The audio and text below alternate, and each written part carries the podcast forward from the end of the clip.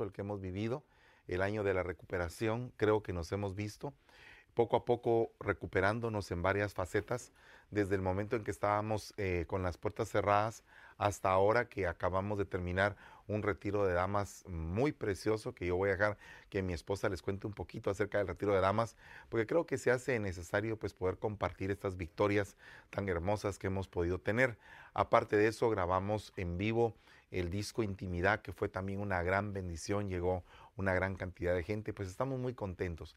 Estamos finalizando el año de la recuperación, estamos entrando a un nuevo año, una nueva proclama, nuevas bendiciones y, qué mejor que poderlo celebrar en grande. El próximo miércoles vamos a tener una, mes, una cena matrimonial aquí en la isla y vamos a estar pues todos juntos en el lado del, del santuario para que podamos eh, pues compartir con ustedes un poco acerca de lo que ha sido matrimonios 2021 y vamos a entrar a matrimonios 2022 y qué es lo que esperamos de este nuevo año, cuántos retiros van a haber, cuál es la visión que vamos a tener y creo que es algo muy hermoso que usted nos acompañe.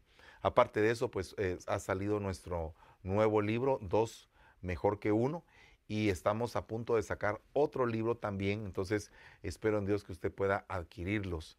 Eh, vamos a en unos días a decirles cómo los pueden comprar por Amazon o en algún momento los pueden recibir en su casa. Así que eh, todo esto es una bendición. Estamos muy contentos, muy bendecidos. Voy a dejar que mi esposa salude y que ella principie orando el programa para después entrar de, de lleno al tema que el día de hoy es nuestra heredad. Así se llama el tema del día de hoy. Así que bienvenidos a todos esta noche, noches matrimoniales.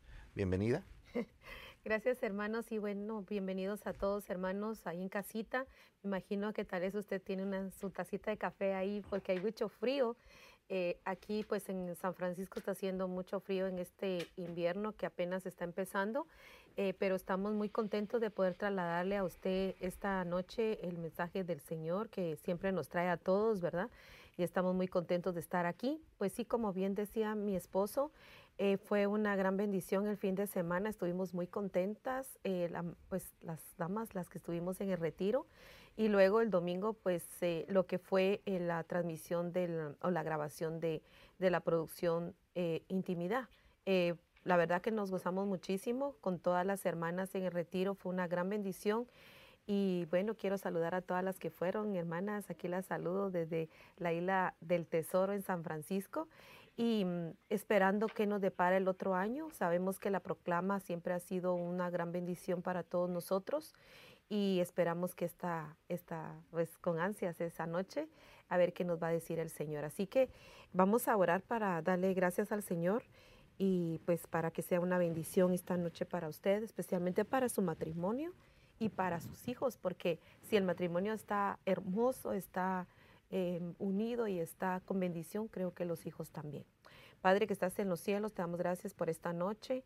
Gracias te damos por la bendición, Señor, de estar vivos, de estar, Señor, em, pudiendo, Señor, estar en tu presencia, en tus mensajes, Señor, en la alabanza y siempre, Señor, en tu servicio. Gracias te damos por la bondad que tú has tenido para con nosotros. Te rogamos que esta noche sea de mucha bendición para todos los matrimonios, Señor especialmente los matrimonios que están pasando un problema grave, Señor, eh, que están pasando tal vez un invierno en su matrimonio, Padre, te ruego que por favor tú seas, Señor, el que tú les ayudes, les consueles, les levantes y les pongas una sabiduría específica para su matrimonio. En el nombre de Jesús te lo rogamos, Señor, y te damos las gracias, Señor. Amén y amén. Amén. Gloria a Dios. Bueno, eh, realmente el tema es algo muy hermoso, eh, se llama nuestra heredad. El concepto de herencia se ha perdido con el tiempo. No todas las familias tienen ese concepto, puesto que a veces no hay que heredar. Eh, pasaron una situación económica muy fuerte y no pudieron dejar un legado eh, material. Pero contrariamente a eso, hay algunas familias que aunque no dejaron un legado material, dejaron un legado de valores sentimentales, morales, éticos, que son una gran riqueza. Y otras familias dejaron una herencia espiritual hermosa en sus hijos. Entonces el concepto de herencia radica principalmente en una mentalidad que tiene la capacidad de dejar algo. O sea, una mentalidad mísera o pobre en todo el sentido de la palabra, pobre espiritualmente, pobre sentimentalmente, pobre materialmente, pues no puede heredar porque no tiene qué, qué dar. Entonces el concepto de herencia está basado en el dar. ¿Qué es lo que yo le voy a, dejar a la siguiente generación? Estuvimos hablando mucho en el retiro acerca de que nos estamos enfrentando a una generación, la generación Z, que se divide en subgeneraciones, em, como los Bomblets, por ejemplo, es una generación que está marcada por la irreverencia. La irreverencia a los padres, la irreverencia entre hermanos, la falta de respeto hacia ciertas costumbres o tradiciones. Es, es, una generación que se está levantando irreverente. Claro que en toda generación hay sus honrosas excepciones y no podemos generalizarlo. Sin embargo, los sociólogos han dicho que se está levantando una generación que no tiene reverencia por nada. Mm. Esto es algo muy delicado porque la reverencia es lo que en la Biblia se conoce como el temor. El temor a Jehová, por ejemplo, es el principio de la sabiduría. Es la palabra temor que se dice en hebreo yaré, significa reverencia. Entonces, esa irreverencia también se aprende en el hogar. Lamentablemente, cuando la esposa no reverencia al esposo o el esposo no reverencia a la esposa, entonces, y hay actitudes irreverentes de ambos, pues los hijos aprenden esa irreverencia. Y qué terrible es dejarles un legado de esa categoría. La Biblia dice claramente, y con esto voy a dejar el tiempo a mi esposa, dice Proverbios 19, 14, casa y riqueza son herencia de los padres. Fíjate que, ¿qué es lo que nos tendrían que heredar los padres? Casa y riqueza. Son herencia de los padres. Muchos no tuvimos esa herencia, pero tuvimos otro tipo de herencia. Y gloria a Dios por la herencia que tuvimos. Pero casa y riqueza son herencia de los padres. Pero la mujer prudente viene del Señor. Entonces hay una relación con una mujer. Cuando digo mujer, también puede aplicársele al hombre, porque ambos tienen que ser prudentes, no solamente la mujer. Eh, no es solamente que le exijamos a la mujer ese, ese trato, ambos deben de amar la prudencia, la cordura, el buen trato, eh, pues realmente la conducción de la vida es algo sumamente importante que uno le puede trasladar a los hijos. El día de ayer estaba viendo un documental acerca de la duquesa, la, la gran duquesa de Luxemburgo, que es una latina cubana que se enamoró del príncipe heredero de Luxemburgo cuando eran jóvenes. Y entonces ella misma cuenta de que su misma calidez, su misma emocionalidad, muchas veces chocaba con el protocolo real de lo que había en Luxemburgo, porque la realeza tiene ciertas exigencias, ciertos parámetros que deben de cumplirse, ciertas reverencias. Entonces ella tuvo que empezar en un proceso de aprendizaje para desarrollarse como la futura duquesa heredera del ducado de Luxemburgo. Entonces, eso es algo muy, pero muy importante porque nosotros cuando nos casamos debemos de educarnos para saber llevar ese matrimonio, para trasladarles a nuestros hijos una mejor imagen matrimonial que la que nosotros tuvimos. O sea que tenemos que muchas veces corregir la plana. ¿Qué piensas tú de eso? Sí, eh, digamos que una de las cosas que pasa con los hijos cuando, digamos, hay mucho problema entre la pareja, y tal vez los hijos opinan, ¿verdad? Y hemos oído muchos casos así, eh, de que, por ejemplo, dice, bueno, si tú eres tan diferente eh, entre ustedes, pues ustedes están casados, les, les fue bien. Eso quiere decir que yo me puedo casar también con una persona que es bien distinta, me va a ir bien. Pero ojo con eso, lo que pasa es que podemos tener diferencias de carácter o diferencia de personalidad, pero hay una cosa que nos une y es el Señor. Amén. Entonces, eh, los patojos pueden decirnos o los chicos pueden decirnos a nosotros eh, a veces, bueno, ¿y por qué no quieren que me case con fulana o con sutano si yo, si son, son diferentes y ustedes también son diferentes? Sí, pero nosotros, ni él me quitó mi identidad, ni yo le pretendía quitar su identidad a él, porque eso es lo que es donde trabaja el enemigo. Cuando uno, cuando los muchachos escuchan, digamos, que hay problemas en la pareja, porque estamos hablando de la prudencia, ¿no? Entonces, digamos, si estamos acostumbrados a que nuestros hijos nos oigan, nuestras discusiones, hablamos tal vez recio, gritamos o ellos se enteran de todos nuestros problemas, es un background negativo el que ellos llevan ya desde, desde jóvenes a su matrimonio.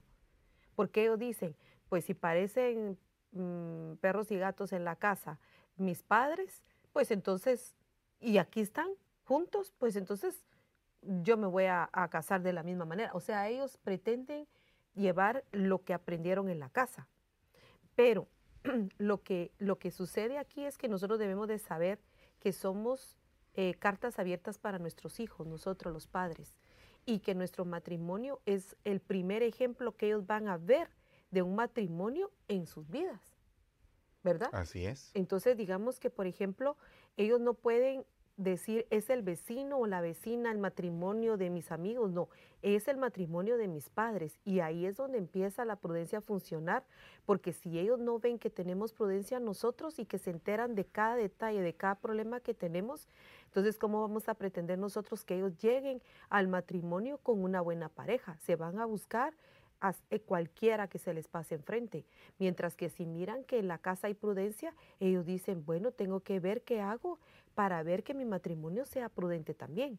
Entonces, por ejemplo, si em, tienen una persona que cuando ya están juntos o cuando están de novios empieza a quitarle su identidad, eso no pasa en un matrimonio cristiano, porque la identidad es la de Cristo, la que reina.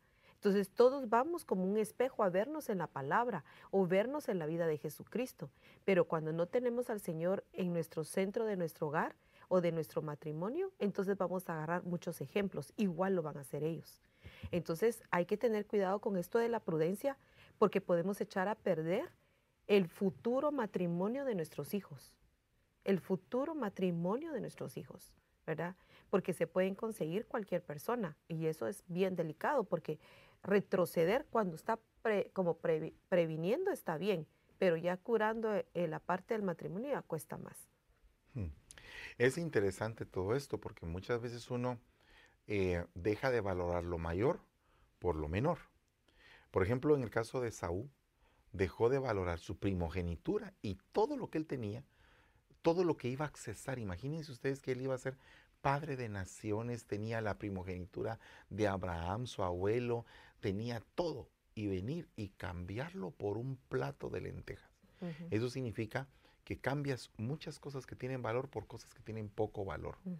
Por ejemplo, dice Hebreos 12, 17, porque sabéis que aún después, cuando quiso heredar la bendición, fue rechazado, pues no halló ocasión para el arrepentimiento, aunque lo buscó con lágrimas. Mm. O sea, tarde se dio cuenta de lo que había perdido. ¿Por qué? Porque, porque menospreció todo lo que tenía, porque no supo entender su bendición. Qué terrible es no entender su bendición. Eh, cuando estaba leyendo Hebreos 12, 17 y me estaba poniendo a pensar en Esaú, que él desperdició su primogenitura, su bendición de millares, por un plato de lentejas, mientras que en, en, Samuel, voy a ver si puedo ponerles en la pantalla este versículo porque me parece sumamente interesante de la vida de Sama. Fíjate bien lo que hizo Sama. Dice segunda de Samuel 23, 11. Dice, después de él fue Sama, hijo de Aje, Ararita. Los filisteos se habían concentrado en tropas donde había un terreno lleno de lentejas y el pueblo había huido de los filisteos. Y viene Sama y se enfrenta contra todo un ejército por su campo de lentejas. Entonces, mientras que uno, por un plato, desperdició toda la primogenitura, el otro por un campo de lentejas expone su vida contra un ejército con tal de que no se lo quiten. Entonces muchas veces el campo de lentejas representa esa bendición que te heredaron tus padres, ese terreno que te dieron tus padres, esa ocasión para que triunfaras, es la que tienes que defender a toda costa. Y existe el otro, que por un mismo plato de lentejas, aunque mínimo, desperdicia toda la herencia, de la primogenitura. Qué tremendo que dos estaban defendiendo una herencia y en los dos estaban las lentejas de por medio. Solo que uno estaba defendiendo su campo que le habían heredado sus padres y el otro estaba desperdiciando su bendición que le habían heredado sus padres por un plato de lentejas.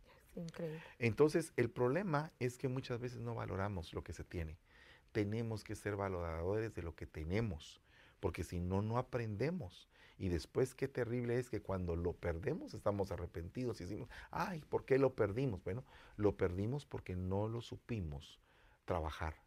Acuérdate que el Edén, que significa placer, eh, el placer se perdió porque el hombre solamente lo cultivaba, pero cuando salió del Edén tuvo que trabajar y buscar con el sudor de su frente todo el alimento que necesitaba. Cuando en el Edén solo cuidaba y las flores producían, los árboles producían, todo producía solo cuidándolo, mientras que en el otro lado tuvo que trabajar. Entonces muchas veces nosotros, nosotros desperdiciamos el tiempo de placer, el tiempo de gozo. Y entonces dice la palabra en Proverbios 3:35, el sabio heredará honra, pero los necios hacen resaltar su deshonra. Entonces, ¿qué significa esto?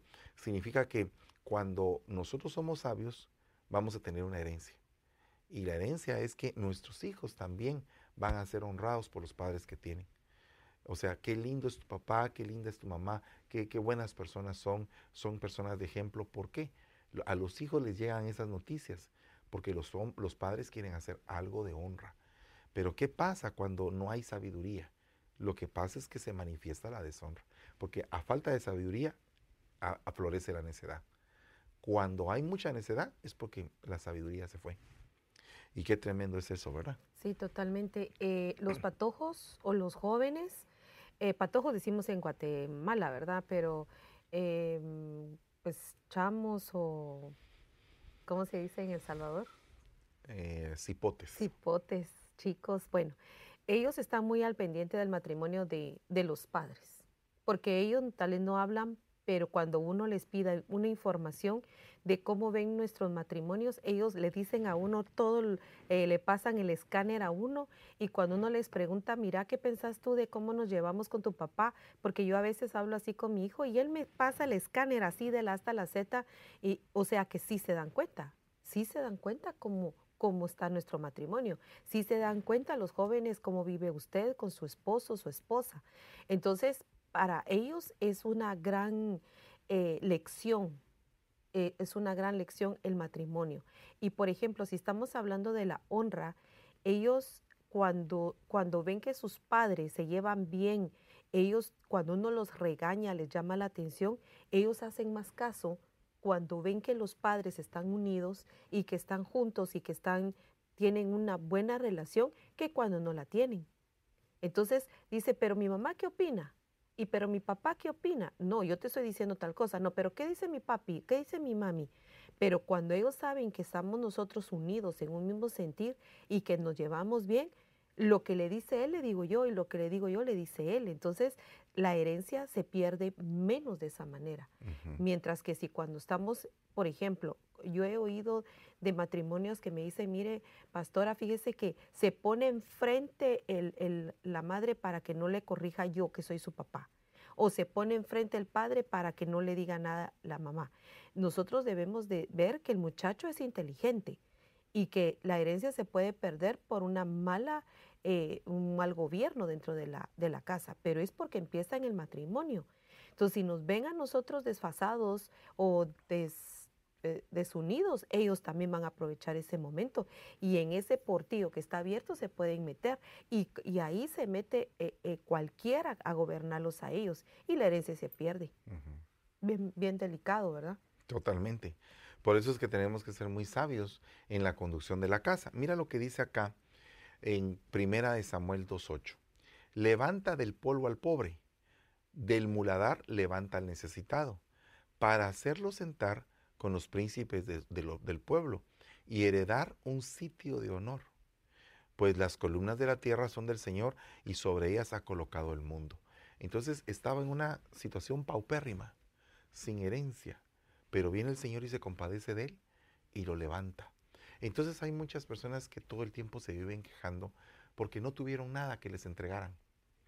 Por ejemplo, pueden decir, no me entregaron casa, no me dieron ningún dinero, no me dieron estudios, no me dieron cariño, no estuvieron presentes. O sea que eran personas que crecieron a como diera lugar. Sin embargo, la Biblia, hasta de esas personas, habla que hay una esperanza para ellos. Y es cuando el Señor los toma. Yo conocí hace, hace algunos años, ya bastantes años diría yo, a, a una persona que no tenía estudios, que no tenía mucha escolaridad, sus padres lo habían abandonado, lo habían dejado tirado, se había, vuelto un vicioso, era un drogadicto, eh, estaba, estaba a punto de morir. Y entonces viene y, se encuentra con Cristo en esa situación y Dios lo empieza a restaurar, lo empieza a levantar, lo empieza a educar en la iglesia. Y de repente resulta que es enviado a un país de Europa como pastor. Y en eso, en un retiro internacional que hubo, a mí me tocó la bendición de poderlo recibir en el aeropuerto. Me recuerdo que a mí me asignaron a que lo fuera a recibir y cuando lo fui a recibir se sentó a la par mía y entonces empezamos a platicar y todo. Lógicamente él ya partió a la presencia del Señor, pero me dejó un legado de enseñanza en cuanto a este versículo porque él no tenía papá, no tenía mamá, era indigente, estaba tirado en la calle, lleno de vicio, no había ninguna esperanza para él, porque a veces la gente dice, bueno, para mí no hay esperanza, pero sí tiene muchas oportunidades. Para mí me está, me está llevando el río, dicen algunos, pero la realidad es que no se han dado cuenta de la vida que tienen y que tienen muchos recursos. Pues este hombre se metió en el Señor. El Señor le cambió, consiguió un trabajo, un trabajo sencillo, de operario, pero de repente se presenta la oportunidad de que el hombre va para Europa y entonces lo envían. Y allá levanta una iglesia muy linda. Yo no sé si tú te recuerdas de él, pero una iglesia bien linda y cuando regresa me dice, hermano, mire, la sangre de Cristo tiene poder y yo he hecho algunas cosas allá y todo. Y me contó su testimonio que me impactó de la herencia que el Señor le había entregado. O sea que no hay excusa, hermanos. La realidad es que muchas veces nosotros nos excusamos, nos justificamos, nos dolemos, porque padecemos de eso, nos, nos duele. La vida a veces nos duele. Pero llega un momento en el cual tienes que hasta salir de la queja, pues. O sea, llega un momento en el cual tienes que ser sanado de tu queja para poder seguir adelante, porque si no, la queja te está estorbando para seguir. El que quiera seguirte, gloria a Dios, y el que no quiera seguirte, ¿qué puedes hacer? No puedes forzarlo, ¿verdad? Puedes invitarlo a que te siga, pero si no quiere, pues ya será cuestión de cada quien. Pero el punto es que Dios quiere levantarte.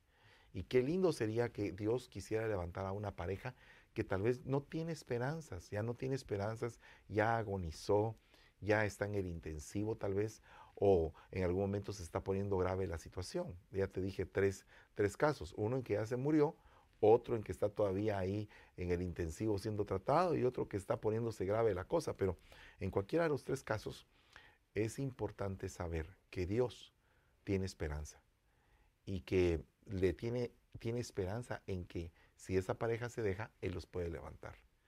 Pero si realmente rinde su voluntad, porque el problema de no dejar que la mano de Dios intervenga es cuando uno no rinde su voluntad.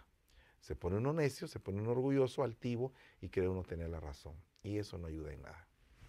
Sí, esto es bien, bien importante porque, digamos, la gente cree que la herencia es solamente dinero o solamente propiedades, pero la verdad es que yo veo más allá la herencia. Por ejemplo, eh, yo la herencia que mis padres me dejaron fue una herencia tan exquisita eh, de, de, formación, de ejemplo, de, que eran extraordinarios los dos y, yo miraba eh, cómo ellos hacían todo, ellos fueron un ejemplo para nosotros. Entonces, la herencia que yo recibí, tal vez a mí no me dijeron, mira, sí, sí me dieron herencia también, sí me dieron riqueza también, porque no voy a decir que no, pero creo que la herencia mayor que yo tuve eh, para, de ellos para con nosotros o para conmigo fue herencia eh, de, ejemplo. Entonces, digamos que eh, tal vez no te dejaron riquezas, pero te dejaron una gran educación.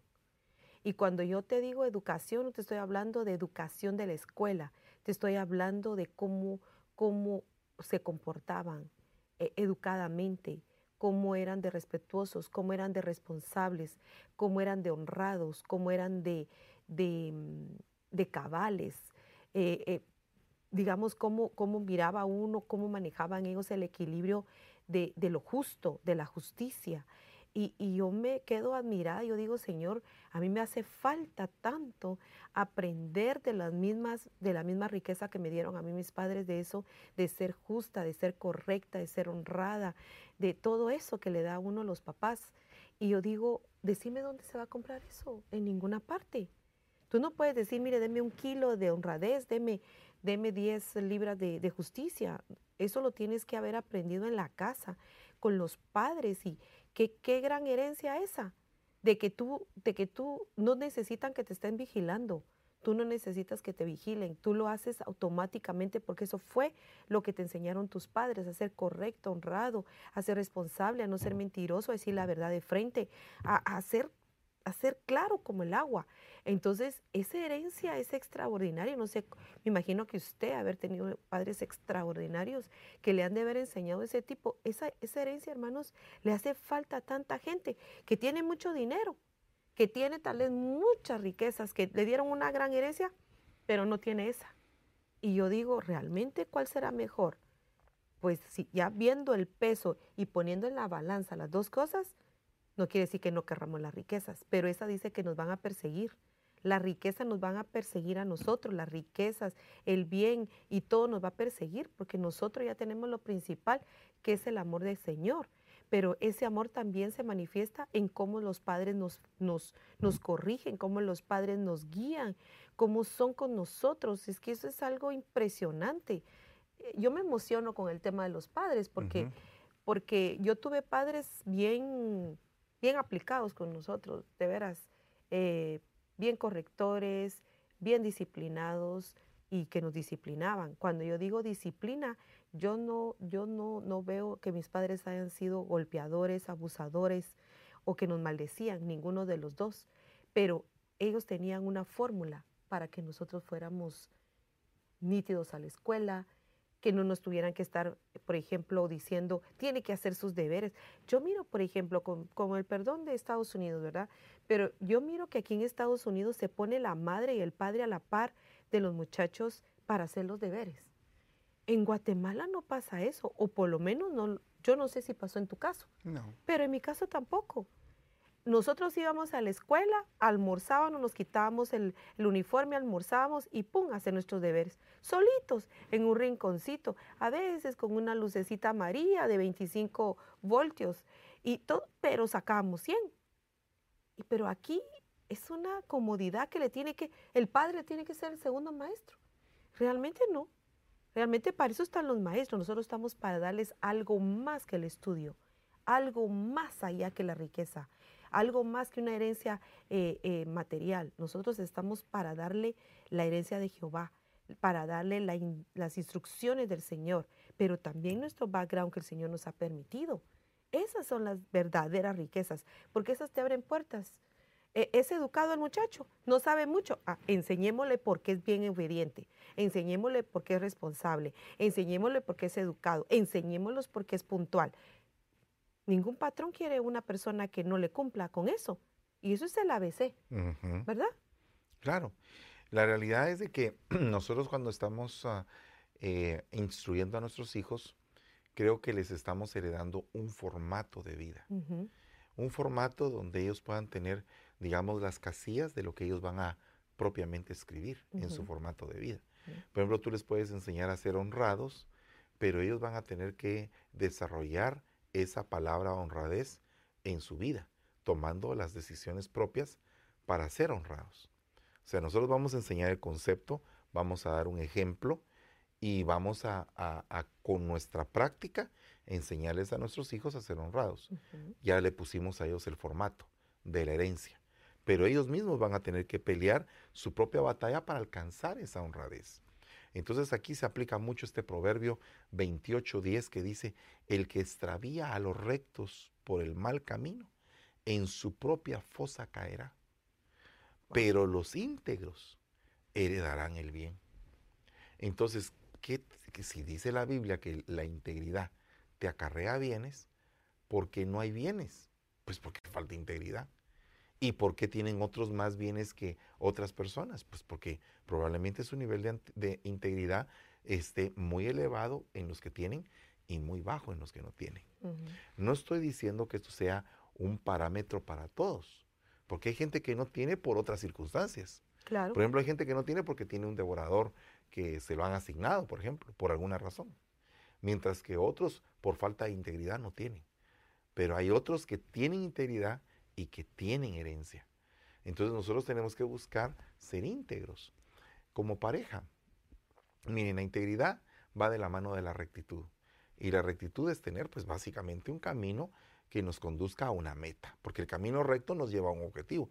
Tú trazas una línea recta y llega a un punto definido. Pero si haces una línea sinuosa, mientras que la estás haciendo no sabes a qué punto vas a llegar, porque así es la vida. Una vida muy torcida hace que no se sepa hacia dónde va. No hay un objetivo claro. Mientras que si lo hacemos recto, por el camino de la integridad, el camino es hasta más corto. Menos vueltas da uno en la vida. Es más rectilíneo y es como que un ciclista va con sus metas volantes y que cuando se van cumpliendo las metas volantes, él sabe que cada vez se está acercando más al ser el líder de la vuelta. Entonces el punto acá... ¿Me dejaste hablar de ese punto? Sí, dale, dale. Eh, sí, algo importante es, por ejemplo, cuando los muchachos ven en la casa que su papá y su mamá son honrados, que son correctos, entonces cuando uno les habla, ellos oyen. Cuando ven que su mamá y su papá tienen éxito espiritual principalmente y después lo demás, porque viene la añadidura, hermanas y hermanos, viene la añadidura, porque es bíblico. Tú buscas primeramente el reino de los cielos y lo demás te, te viene por añadidura, se cumple. Amén. Entonces cuando los muchachos ven que tú tienes un matrimonio sólido donde tú sabes que, que, todas las riquezas que tienen tus padres eh, es porque Dios se los dio porque tienen un buen trabajo, porque tienen inteligencia, porque se esfuerzan y el Señor los bendice. Todo eso hace que cuando nosotros le hablemos a los jóvenes, ellos nos escuchan. Y entonces dice, mm, sí es cierto, porque a ellos les, a ellos les va bien. Entonces, si yo me extravío, porque aquí es algo importante, dice que el que extravía los rectos por el mal camino, ¿cuántas personas no se topan nuestros hijos con esta, esta gente mala? Y creo que todos los días.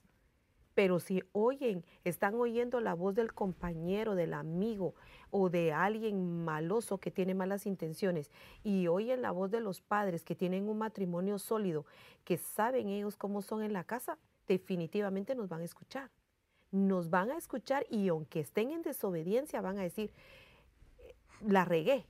Cuando despierten de ese su letargo que les agarra, van a decir, la regué. Porque mis padres han tenido éxitos, pero ¿cuál es el éxito de, de un matrimonio? Realmente quien le da el éxito a uno es el Señor. Porque por más que uno quiera, cuando tiene problemas, salir de los problemas no puede, pero Dios sí lo ayuda a uno. Vaya si no nos ayuda el Señor. El Señor está pendiente de tu matrimonio y del mío también. Entonces, cuando necesitamos una ayuda, ¿a quién recurrimos nosotros? Al Señor. Ahí viene la porción, la bendición, la provisión, la inteligencia, la sabiduría. Todo viene de parte de Dios. Entonces los muchachos se dan cuenta de eso. Y entonces dicen, no, yo le voy a, yo le voy a hacer caso a mi papá. Y si están en desobediencia, saben que su papá tiene razón o su mamá tiene razón. Aunque estén en desobediencia, saben que sus padres tienen razón, porque lo han visto, porque han visto el matrimonio esforzado, tal vez con tormentas, tal vez con vicisitudes, pero juntos, porque sabemos que es mejor dos que uno, eso ya lo entendimos, pero hay que tener al muchacho o a, los chicos de la, de, a nuestros hijos pegados a cómo, cómo se, se lleva un matrimonio y cómo el Señor nos saca adelante porque ellos tienen que aprender en la casa. Si no van a ir a aprender mal en la calle, cualquiera les puede decir, no, así es como se hacen las cosas. No, no, no.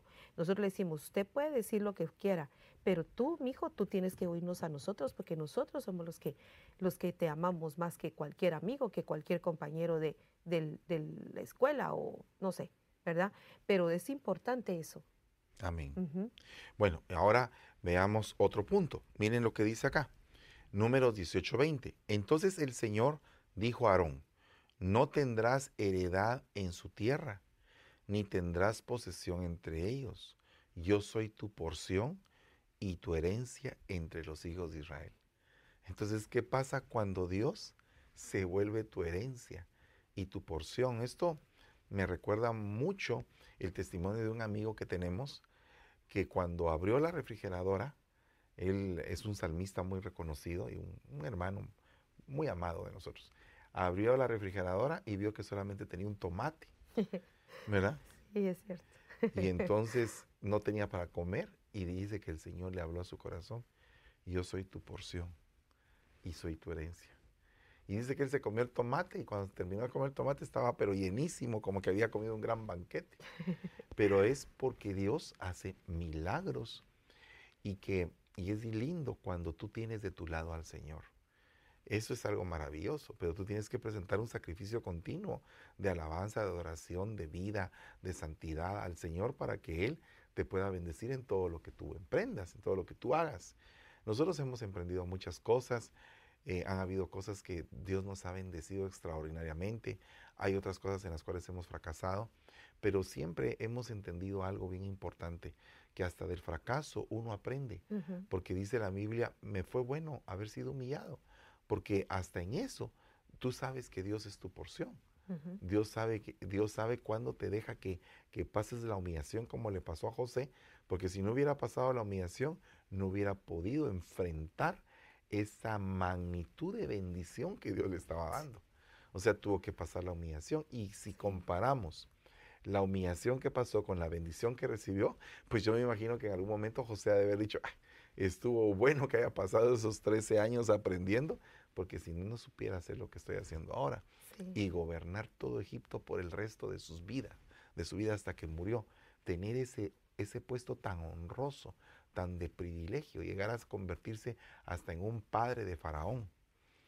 Entonces yo creo, yo creo que José trascendió a un nivel impresionante, pero ¿por qué? Porque aprendió en el sufrimiento, o sea que su herencia fue el Señor en todo momento. Entonces, con la herencia del Señor obtuvo todo lo demás. Tú tienes de herencia al Señor, puedes obtener muchas cosas. Sin el Señor, aunque lo obtengas, tal vez no te vas a sentir muy contento de haberlo obtenido. Sí, yo me recuerdo que, bueno, yo creo que esto ya lo contamos la vez pasada, pero para alguien que no lo haya oído, tal vez nosotros no teníamos un tomate, sino teníamos un, carbón, ¿te recordás? En el refrigerador. Era lo único que teníamos. Y, el Señor nos sacó adelante y, y estábamos pasando unos momentos tan difíciles eh, ya teníamos a Génesis, pero habíamos perdido un bebé y todo, todo se nos vino, pero así como, como una estantería, una tras otra, pero verdaderamente aprendimos muchas cosas. Aprendimos a depender de Dios, aprendimos a depender de Dios em, con fe, sin quejarnos, porque una de las cosas que yo me recuerdo y le doy gracias a Dios por eso es que no nos quejamos ni con mi mamá ni con la mamá de él. O sea, ni con mi familia, ni con la familia de él. O sea, no contábamos nada nosotros. Nosotros éramos nuestros problemas entre nosotros dos. Era problemas de dinero, que de trabajo, que de enfermedad, de, ay, de todo se nos vino. Pero yo me recuerdo que entre nosotros había una convicción de que Dios estaba con nosotros. Y eso nos unía y, salíamos adelante juntos. Nunca él agarró, ah, yo por mi lado, o yo decirle yo por mi lado, nunca, eso jamás se oyó en la casa. Eso era juntos, vamos a salir de esto juntos, si vamos a aguantar hambre juntos, si vamos a estar bien juntos. Eh, tuvimos plata, sí tuvimos plata, juntos. Ahora no tenemos plata, juntos. O sea, es que... da risa, ¿va? Ahora da risa, pero sí los tocó llorar. Pero sí juntos. Ay, no, tremendo. Dice Isaías 54, 17, ningún arma forjada contra ti prosperará y condenarás toda lengua que se alce contra ti en juicio. Imagínate, esta es la herencia de los siervos del Señor y su justificación viene de mí, declara el Señor. Imagínense ustedes esa herencia. No está diciendo que los siervos no tengan la culpa. Pero está diciendo que el Señor los va a justificar de su pecado o de su culpa. Pero hay de aquel que se levante en contra de los siervos, porque ningún arma forjada prosperará. Y uno puede tener el derecho hasta de condenar toda lengua que se levante en contra de uno en juicio. Y esa es una herencia que uno puede reclamar. Porque si uno no está haciéndole nada malo a la gente y la gente se viene en contra de uno, uno como siervo puede reclamar y decirle a las potestades, yo a estas personas no les he hecho nada malo. Entonces mi justicia viene de parte de Dios y Dios se va a entender con esa gente. Porque aparte sería que uno estuviera haciéndole algo malo a alguien. Pero si uno no les está haciendo nada malo y se levantan y hacen contubernio y se sientan para poder quererlo destruir a uno, Dios mío, qué terrible el juicio que viene sobre esa gente. Yo no quisiera estar en un lugar así. Que Dios nos libre, ¿verdad? Pero es bien tremendo porque esa es una herencia de los siervos. Y si uno le sirve al Señor con alegría, si uno le sirve con toda su disposición, con todo su deleite, y se entrega a Él, y hay alguien que se levanta en juicio contra de uno, entonces uno tiene derecho a decir, yo condeno lo que acaban de decir. Y entonces se los va a llevar el río.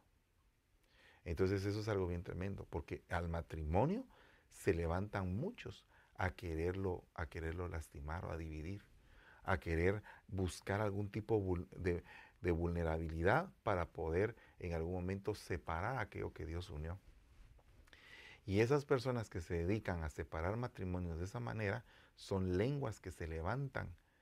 ¿Para qué? Para condenar.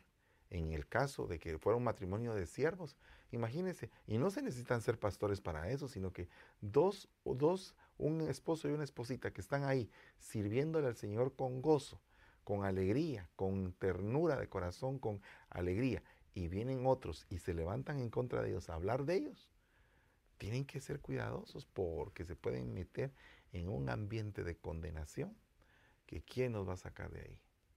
Es algo bien delicado. Sí, eh, yo sí, casi siempre la persona que se levanta, bueno, o por lo menos es lo que en este caminar que hemos tenido nosotros como pastores nos hemos dado cuenta, siempre hay un envidioso, siempre hay alguien que envidia tu felicidad, que envidia tu unión, que envidia tus hijos, que eh, eh, es feo hablar de esto, pero hay, existe la envidia. Entonces, porque es parte de lo que dice la palabra. Entonces, casi siempre la persona que no es feliz, ¿verdad? Porque mire, la felicidad no es todo el tiempo, ¿verdad? Hablemoslo claro. No es que todo el tiempo va a estar feliz, sino que hay un gozo por dentro, dentro de ti, que no te explicas, porque no deberías de estar feliz por lo que te está pasando, pero tú sientes felicidad pero es el gozo de tu salvación. Entonces, ese gozo solo, solo Cristo lo puede dar, como dice la canción, ¿verdad? Pero cuando se levanta gente que es envidiosa porque te está yendo bien, porque Dios está contigo, porque eh, pasas las tormentas y dices, ¿cómo, ¿cómo es que pasó? ¿Cómo es que no se vinieron abajo? ¿Cómo es que no se separaron? ¿Cómo es que todavía están juntos? ¿Cómo es que...? O sea, es porque hay un, hay un espíritu inmundo que el Señor lo reprenda, llamado envidia.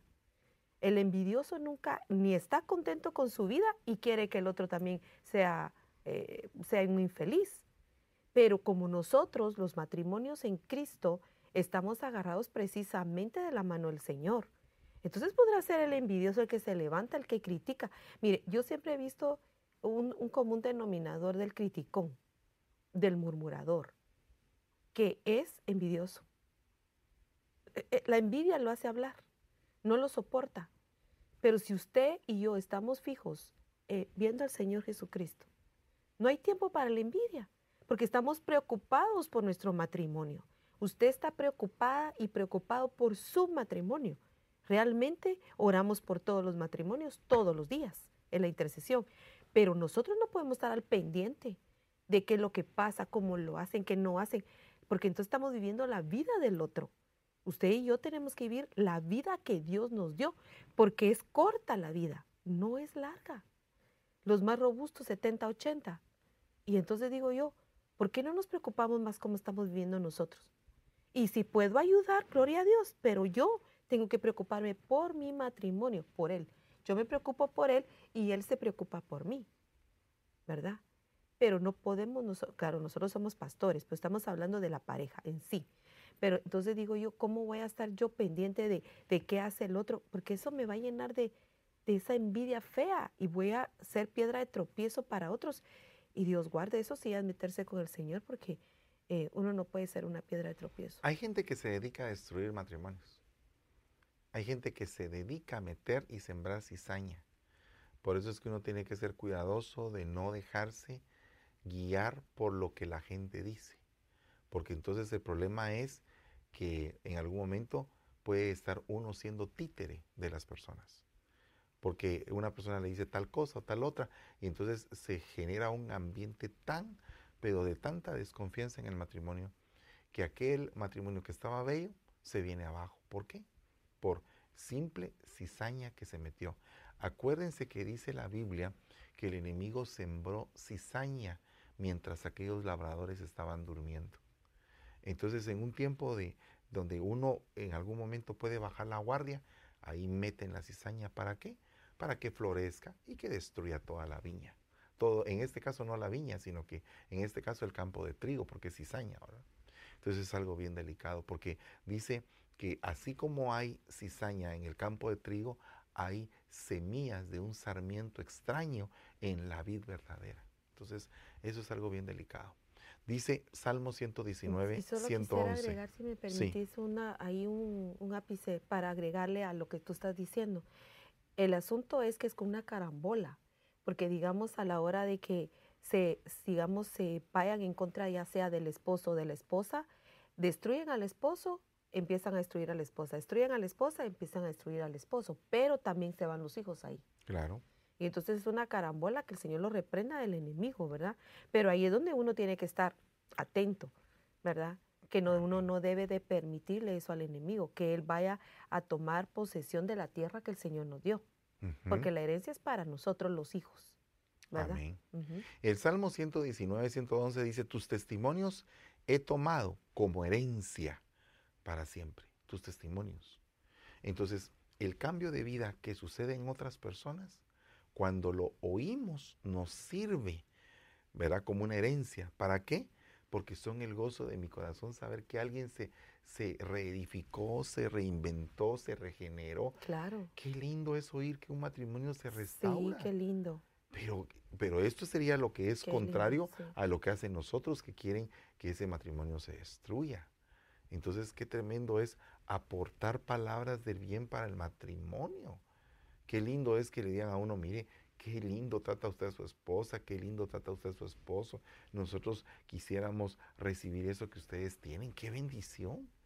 Pero qué terrible es que quieran meter cizaña para destruir algo que Dios constituyó y que restauró. Eso es algo bien tremendo. Mire, otro punto. Salmo 127.3. He aquí, don del Señor son los hijos. Don es regalo. Regalo del Señor son los hijos y recompensa del fruto del vientre. O sea, en otras versiones dice herencia del Señor, son los hijos. Entonces, ¿qué vas a hacer con tus hijos? ¿Cómo los vas a tratar? ¿Qué escuela les vas a enseñar? ¿Les vas a enseñar a acariciar? ¿Les vas a enseñar a ser eh, niños de contacto, de abrazo, de beso? ¿Los vas a mantener de lejos? ¿Les vas a, vas a hacer frío con ellos, tosco? O sea, hay diferentes tipos de educación. Pero qué lindo es cuando nosotros queremos educar como que fuéramos el Señor el que está educando. Porque entonces vamos a trasladarle lo espiritual a nuestros hijos. Y les vamos a enseñar el amor, la comprensión, el entendimiento, el raciocinio. Porque hasta el Señor razona con nosotros. Y digo hasta porque Él no tendría por qué razonar porque Él es soberano. Sin embargo, Él se baja a la estatura del hombre para razonar. Y a veces no queremos razonar con nuestros hijos, a veces no queremos razonar entre nosotros. Entonces tenemos que ser cuidadosos de todo eso para poder apreciar la herencia que Dios nos da en nuestros hijos. Amén. Amén.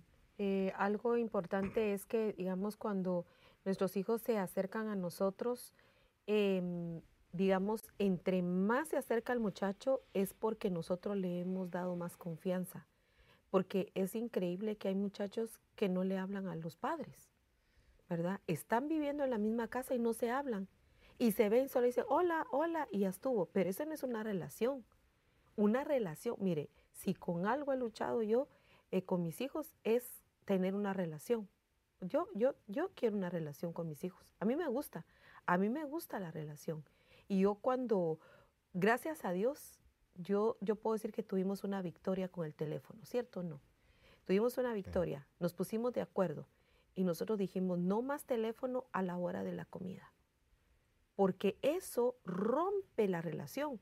Y cuando queremos hablar con el muchacho ya cuando se va a casar, ya cuando se va a ir de la casa, ya cuando está grande, no, si tenemos que hablar con él desde pequeños, desde que está en el vientre, por eso habla del vientre aquí La, herencia empieza desde que está en el vientre. No tenemos que esperar a que el niño nazca.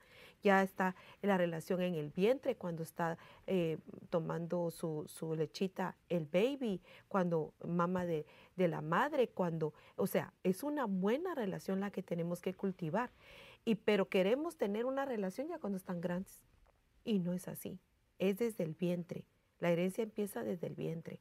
Entonces, eh, usted, hermana y hermano que están recién casados, que apenas están por tener babies o, no, o tal vez ya tienen uno, qué bendición el tiempo que usted está viviendo ahorita, oyendo la palabra, porque le está el Señor enseñando antes de, de la enfermedad, antes de que suceden las cosas.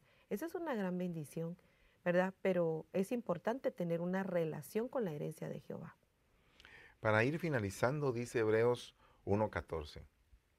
¿No son todos ellos espíritus ministradores enviados para servir? Fíjate, por causa de los que heredarán salvación. Entonces aquí hay un punto, porque la administración es enviada para servir a causa de los que van a heredar. Entonces nosotros tenemos que ser ministrados, hermanos. Tenemos que ser aconsejados, ayudados por otras personas que nos puedan en algún momento asesorar en un momento de dificultad.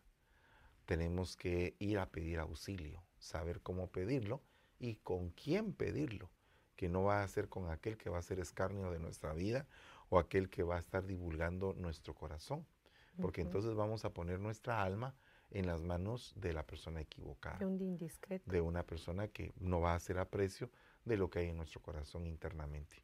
Entonces tenemos que ser cuidadosos de eso pero es una herencia.